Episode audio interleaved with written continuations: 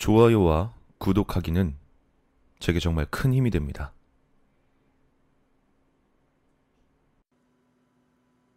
중학교 때부터 얼굴에 이상한 종기가 나기 시작했다. 처음엔 여드름같이 작은 부스럼이었던 것들이 점차 가려워지기 시작하더니 걷잡을 수 없을 정도로 빠르게 커져 진물이 베개 가득 진득하게 베어들 정도였다. 징그러웠다.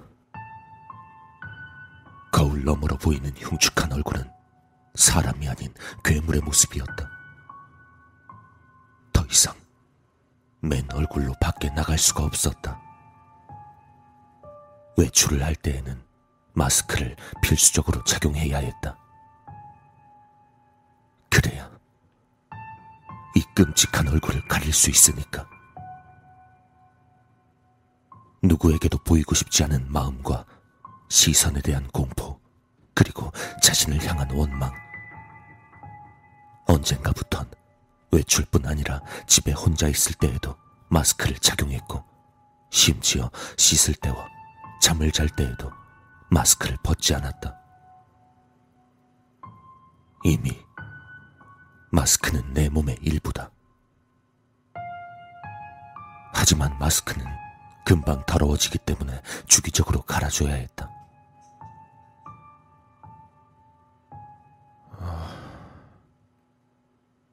이것도 슬슬 바꿔야겠네.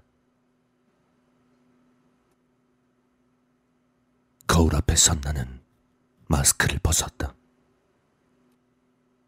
그래도 제법 오래 썼는데 아쉽다.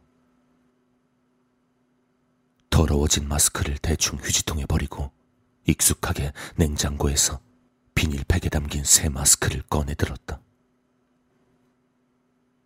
이번엔 좀 오래 갔으면 좋겠는데.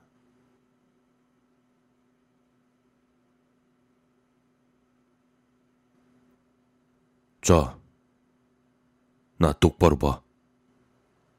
형사의 말에 난 조심스럽게 고개를 들어 그의 눈을 마주 봤다. 지금 얼굴에 쓰고 있는 그거 벗어봐. 네? 당황스러웠다. 왜 마스크를 벗으란 것인지 이해가 가지 않았다. 마스크는 내 몸의 일부였다. 절대로 벗을 수 없다. 난 마스크를 붙잡고 절대 벗지 않으려 했다. 하지만 형사는 내게 달려들어 억지로 마스크를 벗겨내기 시작했다. 난 악을 쓰며 버텨봤지만 형사의 힘을 이기기엔 역부족이었다. 얼마 가지 않아 마스크는 내 몸에서 벗겨졌다. 어이 장 형사, 이리 와봐. 마스크를 벗겨낸 형사가 다른 사람에게 내 마스크를 건네며 침착하게 말했다. 자, 이 증거니까 잘 챙겨둬. 형사의 말에 난 손으로 얼굴을 가리며 말했다. 마스크, 내 마스크, 제 마스크 돌려주세요. 뭐 하시는 거예요? 마스크. 내 말에 형사는 차가운 얼굴로 날 바라보았다. 그리곤 말없이 사진 한 장을 내 눈앞에 내밀었다. 그 사진은 얼굴 가죽이 통째로 벗겨진 시체의 모습이 찍혀 있었다.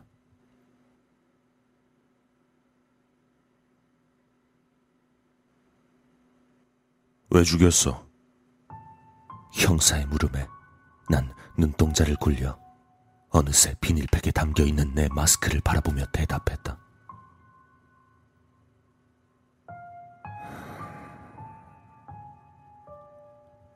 마스크가 마스크가 필요했어요. 아주 튼튼하고 쓸만한 걸로. 그러니까 그게 왜 필요했는데? 형사님, 제 얼굴 좀 봐요. 이게 사람 얼굴 같아 보여요?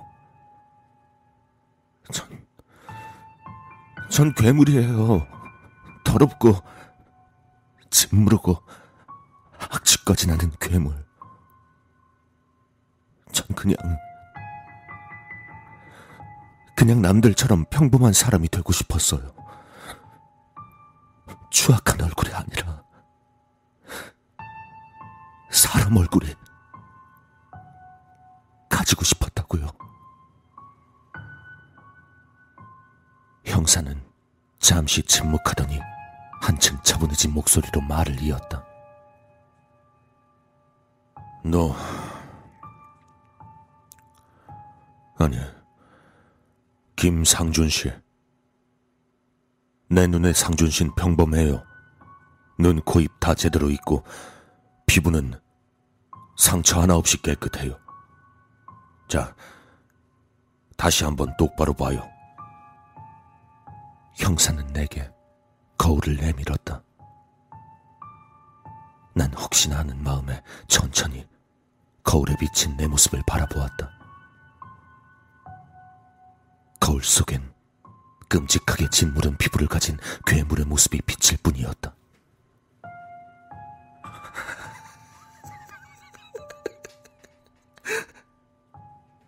거 봐요. 더럽잖아. 내 얼굴은 끔찍하다고. 얼굴 가려야 돼. 가려야 된다고. 마스크, 마스크 필요해. 마스크 당장 내놔!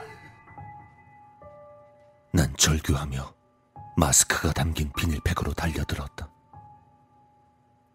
하지만 형사들의 제지에 마스크를 손에 넣지 못하고 그대로 바닥에 엎어졌다. 난 정신을 잃을 때까지 울부짖으며 발버둥 쳤다.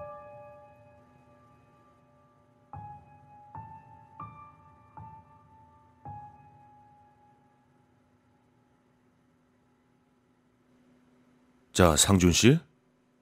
자기 얼굴을 한번 그려보세요.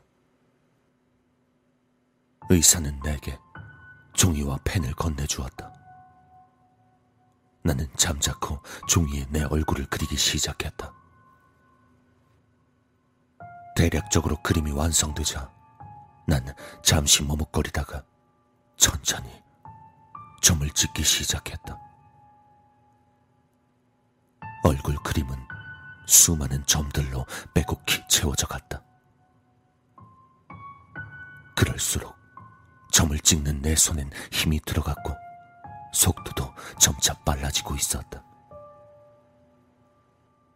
이미 종이가 점으로 전부 덮여버렸음에도 난 점을 찍는 것을 멈추지 않았다. 점을 찍을 때마다 끔찍한 내 얼굴이 떠올라 견딜 수 없었다. 어느새 난 비명을 지르며 손에서 피가 나도록 펜을 찍어대고 있었다. 날 말리는 의사의 다급한 목소리에 형사들이 문을 열고 들어와 내게 달려들었다. 내 한 손을 잡고 펜을 뺏으려고 했지만 난 끝까지 펜을 놓지 않으며 발악적으로 버텼다. 결국 펜이 부러지고 나서야 조금 진정할 수 있었다.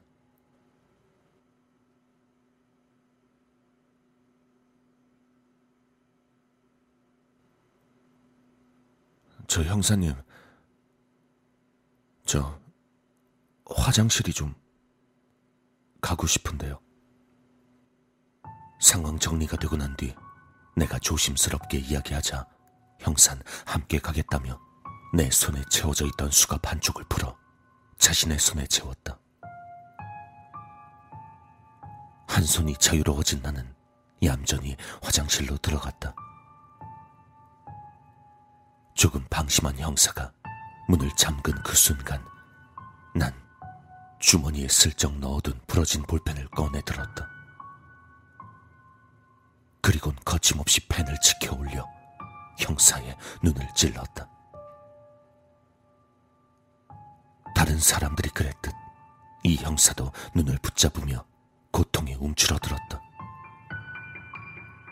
난 그때를 놓치지 않고 형사의 목에 그대로 볼펜을 찌르고 온 힘을 다해 아주 깊숙이 박아 넣었다. 밖에 있던 사람들이 형사의 비명소리를 들었는지 안으로 들어오려 했지만 잠긴 문을 부수고 들어오는 데는 조금 시간이 걸릴 게 분명했다. 난 아직 숨통이 붙어 있는 형사의 얼굴에 펜 끝을 찔러 넣고 가죽을 조금씩 찢어냈다. 칼을 쓸 때처럼 깔끔하진 않았지만 그럭저럭 괜찮은 마스크를 얻을 수 있었다. 난 떨리는 손으로 마스크를 얼굴에 뒤집어 썼다.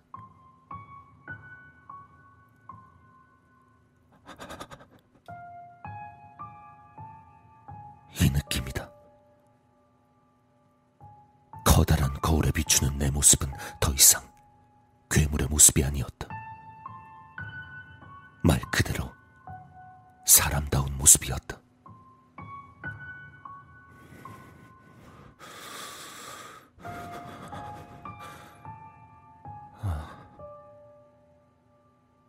고마워요, 형사님. 이젠 숨조차 쉬지 않는 형사의 시체를 바라보며 난 미소를 지었다. 얼마 가지 않아 문이 열릴 것 같았기에 난 서둘러 형사의 손을 밟아 부숴서 수갑을 빼내고 창문을 넘어 밖으로 빠져나왔다.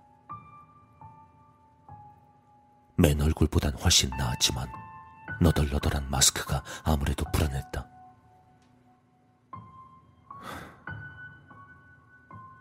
그래도 이젠 괴물은 아니니까. 그렇게 나 자신을 위로하고 서둘러 깨끗한 마스크를 구하기 위해 움직이기 시작했다.